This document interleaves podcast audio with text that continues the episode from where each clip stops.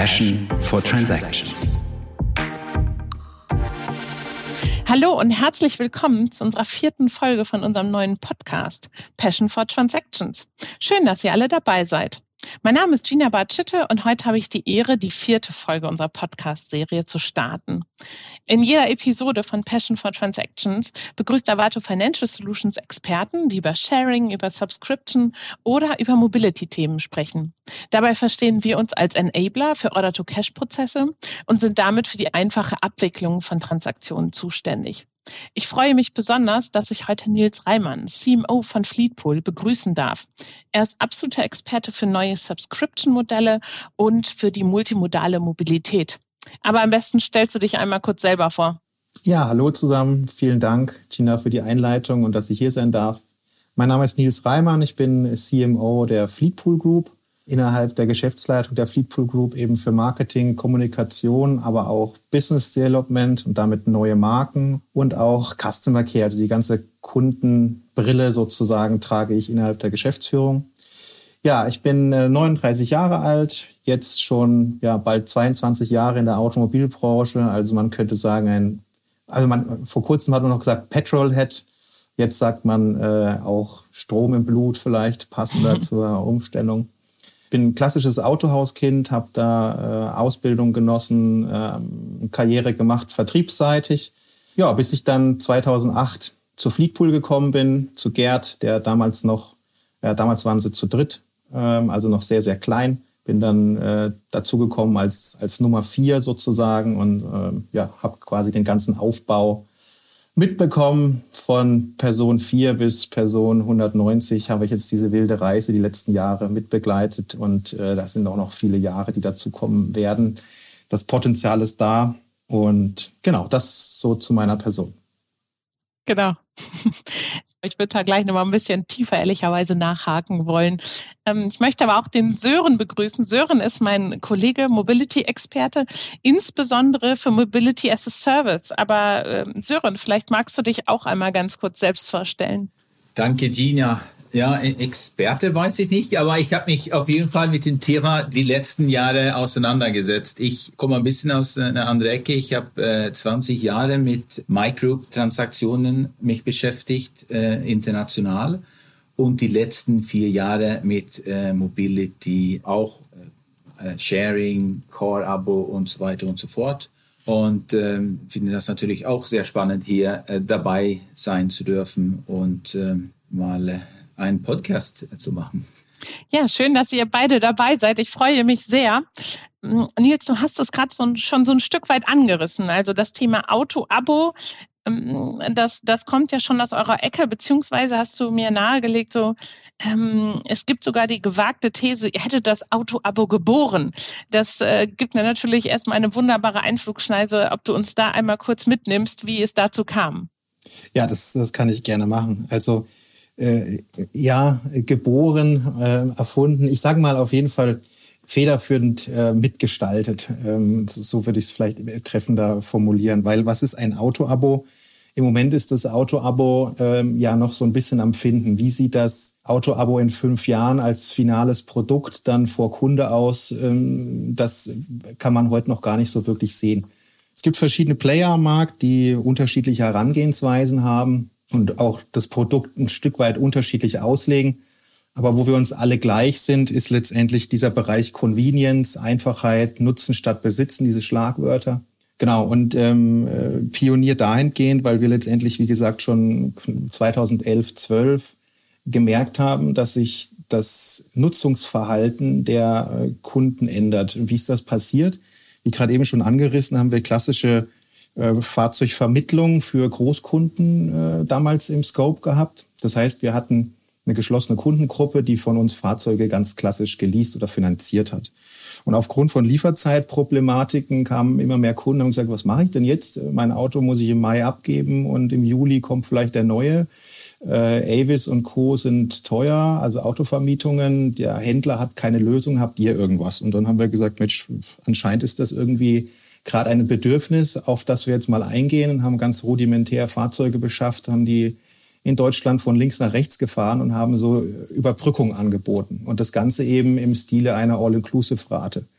Und dann haben wir relativ schnell gemerkt, dass die Kunden sagen, ja, ich will eigentlich nichts anderes mehr. Bitte gib mir jetzt wieder neuen. Ich zahle eine Rate, gehe tanken und der Rest ist mir egal. Und ähm, so gesehen war dann für uns das Produkt geboren, zu sagen, alles klar, hier gibt es also einen stark massiv wachsenden Markt äh, oder ein Bedürfnis, was ein Markt werden könnte, sagen wir mal so. Und haben das dann weiter forciert im B2B-Segment und haben gesagt, was da irgendwie im B2B-Segment funktioniert, muss auch öffentlich funktionieren, also im B2C-Sektor. Und so ist dann über ein MVP und weitere Umwege letztendlich Like to Drive entstanden, die führende Auto-Abo-Marke in Deutschland. Und ja, das war so ein bisschen mal zusammengefasst die, die Story dazu. Und deswegen sagte ich auch zu dir, Pionier auf jeden Fall und geboren. Letztendlich daraus, äh, wir haben einfach die Bedürfnisse der Kunden ernst genommen und daraus ein Produkt geschnürt. Und das haben wir uns seither auch behalten. Hm. Ich mag solche Ansätze, weil das klingt einfach, dass ihr gesagt habt, okay, es gibt einen Kundenbedarf, Butter bei die Fische, wie finden wir da jetzt ganz spontan kurzfristig eine Lösung und wir machen es einfach. Das ist ja eigentlich so äh, wunderbar klassisch auf das Kundenbedürfnis eingehen und eigentlich eine Lösung suchen. Klingt für mich wirklich äh, hervorragend. Sören, wie ist das bei dir gewesen? War das eigentlich eher so getrieben von einer strategischen Entscheidung oder hast du selber gesagt, okay, das Thema Mobility und Subscription auch vielleicht nochmal weitergefasst hinsichtlich Nachhaltigkeit, Teilen, das ist das, worauf ich äh, zukünftig setze im Rahmen von ähm, Transaktionen? Tatsächlich war das ausnahmsweise so bei uns, bei Avato, dass, dass es eine Strategie war. Normalerweise bauen wir gerne, was der Kunde gerne möchte. Aber wie Nils schon sagte, die sind seit 2011 dabei oder 8 sogar vielleicht. Und wir haben das von der Ferne beobachtet und haben gesehen, dass das hier wird zukünftig ein großer Trend werden und ein wichtiger äh, Spieler, wie man sich ein Auto kauft oder kauft heißt, ist das ja nicht mehr, sondern wie man sich bewegt. Und da haben wir eigentlich, oder wir haben unsere Produkte, äh, die wir Jahrzehnten für Mikromobilität in, in Telekom oder E-Commerce ein bisschen kalibriert und angepasst zu dieser Industrie, damit wir eigentlich die Anbieter unterstützen können mit äh, Zahlungsdienstleistungen in Europa. Interessant wäre für mich jetzt nochmal, wenn ich die Chance habe, Nils, wenn ich dich hier jetzt in der Runde habe, ähm, so als Anbieter. Was ist für dich attraktiver? Stadt oder Land? Ich glaube, die Meinung geht da extremst auseinander. Testoption oder Wettbewerb? Was ist das kleinere Übel? Äh, also äh, nicht final festgelegt, sage ich jetzt mal so, weil äh, also jetzt für unser Produkt gesprochen, gibt es schon eine Neigung zu den Ballungsgebieten tatsächlich, aber nicht so das, der ganz urbane Bereich. Äh, warum ist das so? Also ich meine, dieses Nutzungsverhalten, das ändert sich natürlich erstmal in den Ballungsgebieten, in den Großstädten durch die Angebote von verschiedenen Mobilitätsangeboten etc. Aber äh, die Menschen auf dem Land sind ja diesbezüglich nicht, nicht anders gestrickt. Also ich sag mal, dieses, äh, dieser, dieser Change im Bereich Convenience und wie Leute ihre Dinge buchen oder ihre Beschaffung vornehmen, das ändert sich meiner Meinung nach ja flächendeckend. So, und das äh, ist auch letztendlich unsere Wahrnehmung, dass gerade auch im ländlichen oder, oder suburbanen Bereich äh, das Auto-Abo extrem gut funktioniert, dort, wo eben auch andere Mobilitätsdienstleistungen noch nicht greifen. Also ganz praktisch gesprochen, ich habe immer so ein Beispiel, äh, vor den Toren Kölns, ähm, Bergisch Gladbach kommt man super hin mit S-Bahn und Bus. So, aber irgendwie ein Sharing-Thema gibt's da noch nicht, obwohl man eigentlich den Dom sieht, so ungefähr. Ja. Also was ich damit sagen will, ist diese ganzen modernen Mobilitätsthemen, Sharing, Scooter und so weiter und so fort, ist, ist im Moment noch sehr auf das äh, sehr urbane Thema beschränkt. Ähm, aber dazwischen gibt's noch ganz viel, nämlich zwischen, ich kaufe mir ein Fahrzeug, ich kaufe mir ein Fahrzeug, finanziere es, lease es und ähm, dem Free Floater Scooter, das, ist ziemlich viel Luft dazwischen. Und da passt das Auto-Abo aus unserer Sicht perfekt rein, weil es eben dieses Thema Verbindlichkeit hat, also eben keine Verbindlichkeit. Ich buche mir das Fahrzeug so, wie ich es eben brauche, in der Güte, wie ich es brauche. Und wenn ich es eben nicht mehr brauche, dann schalte ich es ab. Ja, oder ich gehe ins Ausland oder ziehe tatsächlich in die Innenstadt, dann brauche ich das eben nicht mehr. Und das sind so die Trigger für das Auto-Abo. Ich hatte auch letzte Woche, habe ich mit einem äh, Scooter-Anbieter telefoniert, der mir ebenfalls sagte, ja, ich, ich brauche halt auch eine gewisse Größe, damit es sich lohnt. Unter 100 Scootern brauche ich eigentlich gar nicht groß anfangen, weil dann habe ich drunterherum viel zu viele Kosten. Ist sicherlich hier beim Auto-Abo nochmal was anderes. Ähm, mich würde auch interessieren, wie oft bist du schon Auto-Abo-Kunde? Warst du dann äh, Auto-Abo-Kunde der ersten Stunde? Und ähm, wie funktioniert das mit Familie? Ja, also natürlich bin ich Auto-Abo-Kunde. Das wäre schlimm, wenn nicht. Äh, das Einzige, was ich nicht abonniert habe, ist tatsächlich mein Wohnmobil, aber das kriegen wir auch noch hin, da sind wir auch dabei gerade. Aber an sich äh, ja schon sehr, sehr lange natürlich. Ich komme aus der automobilen Welt, äh, bin da schon seit fast 22 Jahren unterwegs und kommen natürlich grundsätzlich vom Dienstwagen, was ja vom Nutzungsverhalten ähnlich ist, ne? über einen gewissen Zeitraum zu fahren mit einem All-Inclusive-Charakter. So, das war Frage eins. Also natürlich fahre ich äh, Auto-Abo. Thema Familie kann ich aus eigenem berichten. Ich habe äh, zwei Töchter und auch die passende Ehefrau dazu. Und wir haben natürlich auch das Familienfahrzeug über uns abonniert. Und da kommt dann oftmals die Frage, um Gottes Willen, und wie geht man denn jetzt um mit dem Zustand und mit äh, möglichen Kratzern und ausgelaufener Cola und Eis und so weiter und so fort. ist einfach, äh, also kann ich jetzt natürlich jetzt einfach sagen, aber das ist natürlich so ein Stück weit eine Umgewöhnung, ja, dass man sagt, alles klar, ich fahre jetzt dieses Fahrzeug für sechs oder zwölf Monate oder 18 oder wie auch immer geartet und danach geht es zurück und mit diesem Bewusstsein äh, bewege ich mich mit dem Fahrzeug auch und passe etwas auf ja, und lege vielleicht auch ein bisschen unter die Kindersitze ein bisschen Decke. Und dann wird der mal aufbereitet und am Ende ist auch gut. Also das ist tatsächlich sehr unkritisch. Ja. Und ja, das mal zum Thema Familie. Also Familien schließen wir demnach nicht mehr aus. Also check. Ja, Sehr gut. Genau. Ähm, ja. Gibt es so die typische Zielgruppe, die du siehst? Also wir haben schon eine große Verdichtung in der Altersgruppe äh, Ende 20 bis Mitte 40. Mitte, Ende 40 so in dem Bereich. Das ist so die Hauptzielgruppe, tatsächlich auch noch mit einem leichten Überhang der Männer, wobei man da immer nicht weiß, ob nicht die Frau dann doch im Hintergrund sagt, buch das jetzt und bitte in Blau, so ungefähr. Aber das Buchen kannst du schön selber machen. Das wissen wir nicht. Aber das ist so ein bisschen die, die Zielgruppe von der Altersstruktur her. Und von, wenn man da noch ein bisschen weiter in Personas reinguckt, sind es schon natürlich Menschen, die äh, ein bisschen Richtung Early Adopters noch unterwegs sind, also einfach was Neues ausprobieren aber eben auch diese Generation Netflix. Also ich möchte es ja gar nicht immer sagen, diese Bashwords ja, äh, oder Buzzwords vielmehr, aber das ist, ist, ist schon so. Wir sind das ja alle ein bisschen gewohnt, angefangen von den Handys damals, Handy Flatrate.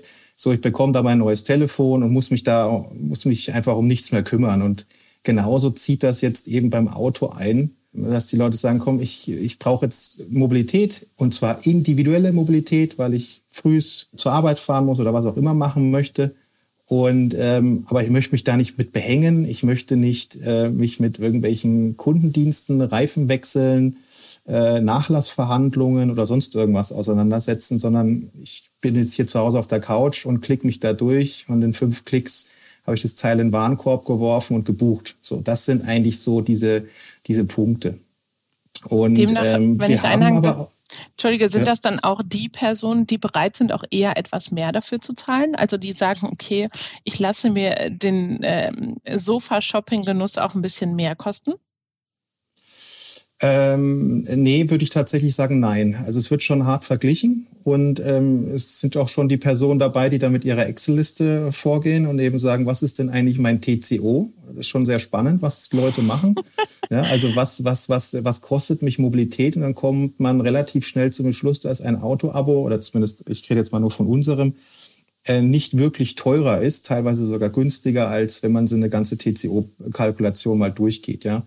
Weil, äh, wenn man mal ehrlich ist, wer weiß eigentlich schon, was in ein gekauftes oder finanziertes Fahrzeug so reinfließt, weil es ja so ein bisschen Salamitaktik ist. Ne? Hier so ein bisschen Kundendienst, der später kommt und ein bisschen Reifen und Versicherung und Steuern und eigentlich hat man es aber nicht so wirklich auf dem Monitor, was unterm Strich pro Monat das Ding dann eigentlich kostet.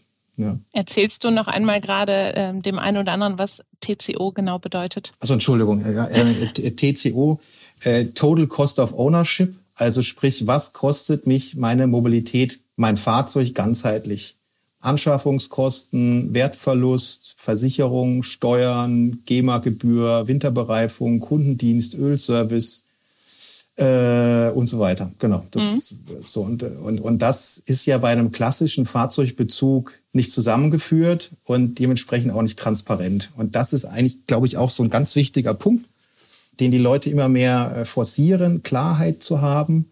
Was kostet mich jetzt meine Mobilität pro Monat oder pro Jahr? Und kann damit kalkulieren. Das ist übrigens auch ein Grund, oder den, den führen wir zumindest darauf zurück, dass wir im sehr niedrigen, fast schon Promillebereich Ausfälle haben. Ja, also Ausfälle hinsichtlich der Ratenzahlung, weil äh, wir führen es ein bisschen darauf zurück, weil die Leute genau wissen, alles klar, das Ding kostet 299 Euro im Monat, mal zwölf Monate, verstehe ich.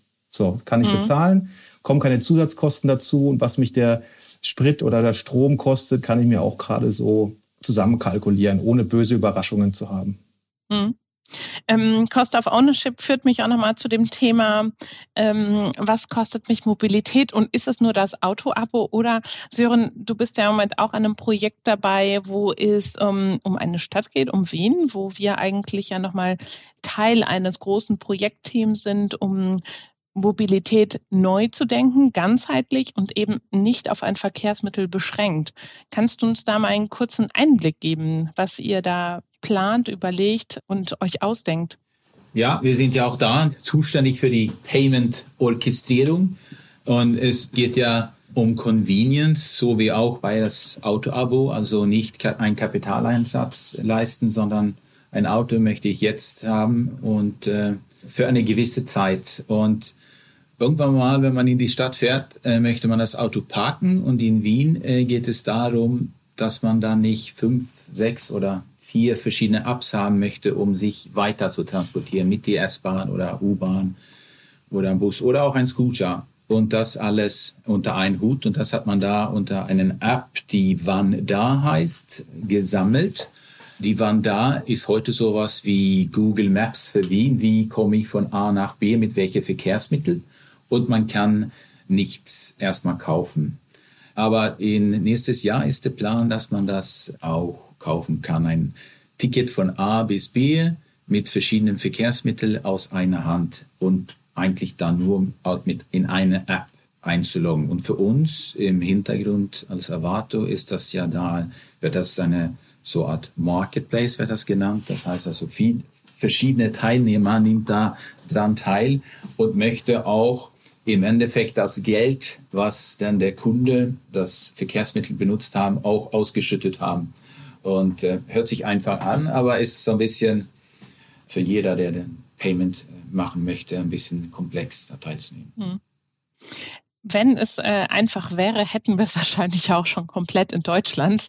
Ähm, also äh, so, wie ich das bisher mitgekriegt habe, mit so vielen zahlreichen Playern, so vielen unterschiedlichen Zahlungsflüssen, klingt das, äh, klingt es sehr, sehr komplex. Deshalb, ich freue mich, wenn du uns da zwischendurch nochmal ein Update geben wollen würdest. Ich weiß aber auch, dass Nils in der Richtung ebenfalls unterwegs ist. Vielleicht in einer anderen Ganzheitlichkeit, aber Nils, vielleicht nimmst du uns da auch nochmal ganz kurz mit auf deinen Zukunftsplan, ähm, der ehrlicherweise teilweise auch sehr interessant klang. Ja, sehr gerne. Also wir haben jetzt das Auto-Abo ganz gut etabliert. Natürlich muss man da permanent dran arbeiten hinsichtlich des Produktes. Ähm, wir haben verschiedene Marken aufgesetzt, die unterschiedliche Zielgruppen versorgen, aber denken eben oder arbeiten schon sehr intensiv daran, dieses Produkterlebnis für den Kunden noch weiter auszubauen. Also eben nicht nur das klassische Auto oder Wohnmobil oder auf jeden Fall was Vierrädriges, sondern das Ganze für unsere Kunden möglichst zu verbinden mit anderen Mobilitätsdiensten, sage ich jetzt einfach mal. So und, und da ist ja dann so die Begrifflichkeit multimodale Mobilität. Und ähm, der erste Schuss, den wir jetzt quasi gerade gesetzt haben im Sommer, war bei unserer Marke EasyCars. EasyCars ist die Marke, die sich an geschlossene Kundenkreise wendet. Ähm, in erster Linie Mitarbeiter von großen Mittelständlern, über 1000 Mitarbeitern. Dort haben wir das E-Bike-Abo ergänzt. Das heißt, die Kunden können jetzt neben dem Auto sich eben auch ein E-Bike abonnieren auch gemischt, also im Sinne von, ich fahre im, im Winter sechs Monate Pkw und im Sommer schnappe ich mir das E-Bike und fahre über die Sommermonate E-Bike als Beispiel. Oder eben ergänzend oder zusätzlich. Und das wird sehr gut angenommen. Also generell wird ja E-Bike ist ja generell so seit Corona nochmal so wirklich richtig geboostet worden. Und genau, das war jetzt so der erste Schuss. Da äh, werden wir auch die anderen Marken von uns mit ausstatten, um das weiter zu vertesten, um auch unsere eigene Zielgruppe zu vertesten, wie das einfach angenommen wird. Ja. So, und in diesem Zuge denken wir natürlich auch über weitere Services nach, wie eben äh, jetzt kommt wieder so ein Buzzword hier, letzte Meile-Thematik mit einem Scooter. Ja, also wir haben jetzt, äh, nehmen wir das Beispiel vorhin, was du angeführt hast, wo leben eigentlich unsere Kunden? Jetzt nehmen wir einfach mal an, sie wohnen eher so ein bisschen suburban oder im ländlichen Bereich und nutzen ihr Auto-Abo auch zum Pendeln, ähm, aber nicht unbedingt direkt rein bis zum Arbeitsplatz, sondern vielleicht auf einem Pendlerparkplatz oder äh, etwas außerhalb und im Auto wäre aber der passende Scooter am Dauerstrom angeschlossen, zum Beispiel. Ja, also nicht dieses Free Floating, sondern auch dort das individuelle für den Kunden immer zugreifbare Mobility Vehicle, sage ich jetzt einfach mal. Ne? So, und, ähm, und natürlich gibt es dann auch Gedanken dazu, die kann ich aber noch nicht so ganz ausformulieren, weil sie einfach noch nicht ganz spruchreif sind, die öffentlichen Verkehrsmittel mit zu integrieren oder mit anbieten zu können ob jetzt Kurzstrecke oder Landstrecke, sage ich jetzt mal. Aber im, immer im Sinne des Kunden und immer im des Sinne des Kunden, dass er nicht unbedingt die Plattform wechseln muss, ja, sondern dass er einfach sieht, okay, mein Auto-Abo-Anbieter oder mein Mobilitätsanbieter später vielleicht mal bietet mir hier barrierefrei den Zutritt zu noch anderen Mobilitätsmöglichkeiten, die ich in meinen Alltag einbauen kann auch alles so ein Stück weit im Sinne der Nachhaltigkeit, weil jemand, der neben seinem Auto-Abo noch andere, vielleicht sogar elektronische Mobilitätslösungen nutzt, reduziert gleichzeitig ja seine Kilometer, die er aufs Auto fahren muss. Ähm, also einmal Thema Nachhaltigkeit in dem Bereich und natürlich dann auch Kosten-Nutzen für den Kunden. Wenn er weniger Kilometer auf dem Auto fährt, dann ist die entsprechende Rate auch niedriger, die er zu bezahlen hat. Mhm das finde ich auch total spannend hinsichtlich reduziere die Kilometerleistung vom Auto und kombiniere sie, sei es mit dem Scooter, sei es mit dem Fahrrad oder tatsächlich sechs Monate, sechs Monate. Ähm, ich glaube auch das Thema E-Bike ist ein wahnsinniges, wenn ich das gerade so bei den Händlern mitkriege, teilweise Ersatzteile, es dauert 18 Monate und man denkt so, okay, was mache ich jetzt? also Wahnsinn. Aber es freut mich sehr, dass, dass da so ein anderer ähm, Hype tatsächlich drumherum ist wo stehen wir gerade so? Also ich denke so an eine Wachstumskurve, da kommt leider der BWLer wieder durch. In welcher Phase sind wir gerade? Also hat Corona uns den Boost gegeben? Sind wir gerade mittendrin? Das würde mich nochmal interessieren, an welchem Status der Wachstumskurve sind wir gerade?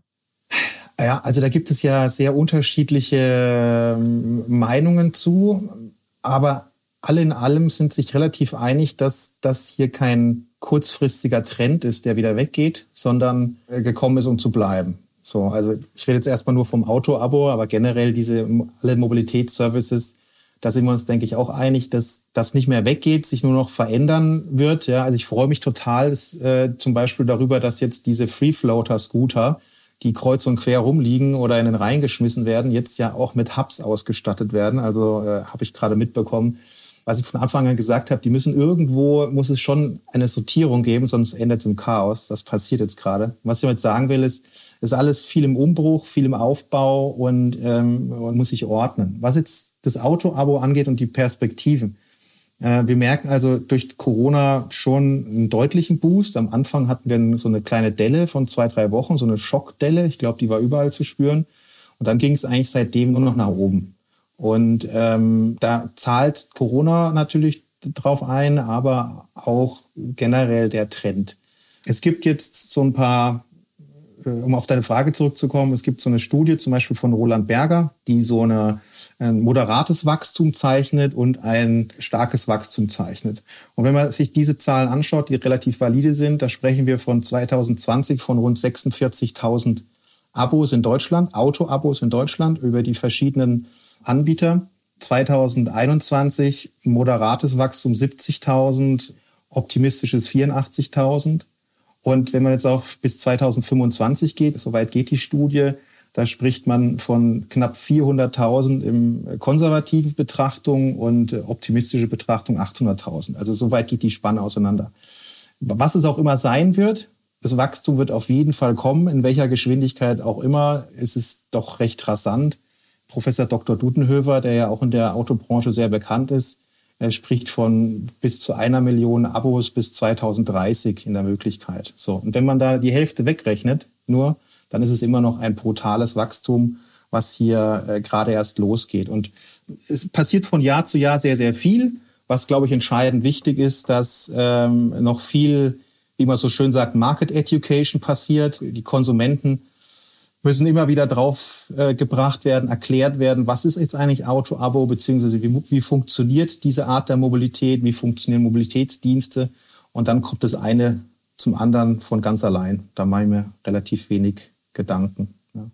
Und zudem, was auch wirklich dafür spricht, dass diese Zahlen nicht irgendwo, äh, na, wie sagt man, aus Feenstaub gebaut sind, ist das ganze Thema Elektromobilität, was von der Politik extrem forciert wird. Das ist, das ist jetzt klar, die Weichstellung ist klar, alles auf Elektro ausgemünzt. Und das Auto-Abo bietet halt eine sehr galante Art, Elektromobilität zu vertesten, ohne sich Sorgen zu machen. Ja, also ohne sich Sorgen zu machen für Wiedervermarktung, für Batterie, für Restwertthematiken. Man bucht sich das Elektrofahrzeug und fährt es einfach, probiert es aus und entscheidet sich dann danach dafür, wie es weitergeht. Im besten Fall bleiben die Leute dann im Abo, weil sie immer das neueste Modell haben oder sagen dann doch, komm, jetzt kaufe ich mir eins, wie auch immer geartet. Aber das, glaube ich, wird das Auto-Abo nochmal massiv beflügeln. Wir arbeiten auch gerade dran äh, mit der Marke Shell Recharge, wo wir letztendlich der Provider sind für dieses Shell-Produkt. Also ein rein elektrifiziertes Auto-Abo. Die monatliche Subscription-Fee, also die, die Auto-Abo-Rate, ähm, auch zu ergänzen mit dem entsprechenden Strom. Ja, ähm, Strom mhm. im Sinne von passende Wallbox noch dazu, beziehungsweise auch im internationalen beziehungsweise europäischen Ladeinfrastrukturnetz den Strom, den ich brauche, um zu fahren, mit in die Rate zu bringen, ja, um einfach dann zu sagen, lieber Konsument, jetzt hast du eigentlich nichts mehr, was dich davon abhalten kann, ein Elektrofahrzeug zu testen. Ich glaube, dazu muss ich dich nochmal separat einladen. Ich glaube, das bietet nochmal ganz viel Potenzial. Ich freue mich, wenn du da nochmal ähm, vorbeikommst. Sören, das klingt doch alles ziemlich hervorragend, auch mit dem Marktpotenzial. Möchtest du da noch was ergänzen? Die Zahlen waren natürlich sehr fundiert, aber ja, ich, ich habe keine Zahlen, aber ich glaube auch, es, es ist convenient. Ich glaube auch, es wird immer Leute geben, die ich möchte ein schwarzes Auto mit äh, rote Ledersitze. Aber absolut, die, ja. Die, die äh, den Convenience sehen und ein Auto habe, um von A bis B zu fahren und manchmal muss ich ein größeres haben, manchmal möchte ich ein kleineres haben, die wird es mehr und mehr geben, weil es so einfach ist und weil es, wie Nils sagt, es ist weniger Risiko und äh, ich muss keinen Kapitaleinsatz haben. Also ich mhm. glaube ganz fest daran. Und die, wenn die Ladeinfrastruktur da, dazu kommt, äh, wird es natürlich äh, noch interessanter, weil ein Elektroauto schon ein, ein großes Invest, wenn man den so kaufen möchte, privat. Und für mhm. uns ist das ja auch gut, weil da dürfen wir auch die Payments machen, wenn man den lädt. Das dürfen wir viele Transaktionen betreuen. Ja, genau. ja, genau. Ähm, für mich war nochmal so ein drei Key Facts, die ich heute äh, nochmal mitgenommen habe. Also was uns ganz klar treibt, ist äh, der Kunde. Manchmal muss man pragmatisch sein. Okay, er braucht jetzt eben Support sofort und er braucht sofort ein Fahrzeug. Also bauen wir ein Modell. Wunderbar, wenn sich das so schön etabliert. Ähm, der zweite Punkt ist ganz klar Thema multimodale Mobilität. Also ich hoffe und äh, freue mich auf diese neuen Angebote auch in Kombination, sei es der Roller im Auto, der geladen wird oder das Wiener Modell. Also gibt es ist dann tatsächlich eine App für alles. Ich äh, liebe das Thema. Ähm, das dritte, nämlich Convenience. Das heißt, umso einfacher, umso besser. Deshalb, ich hoffe, das wird vorangetrieben. Ich hoffe, alle Player kriegt man tatsächlich an einen Tisch. Das wäre wirklich wünschenswert und es wird dann eben noch ausgerollt. Leider ist die Zeit um. Ich danke euch herzlichst ähm, für eure Insights, für eure Expertise und dass ich euch hier alles Mögliche auch einfach fragen darf. Vielen Dank euch. Danke, Danke. auch. Vielen Dank. Danke.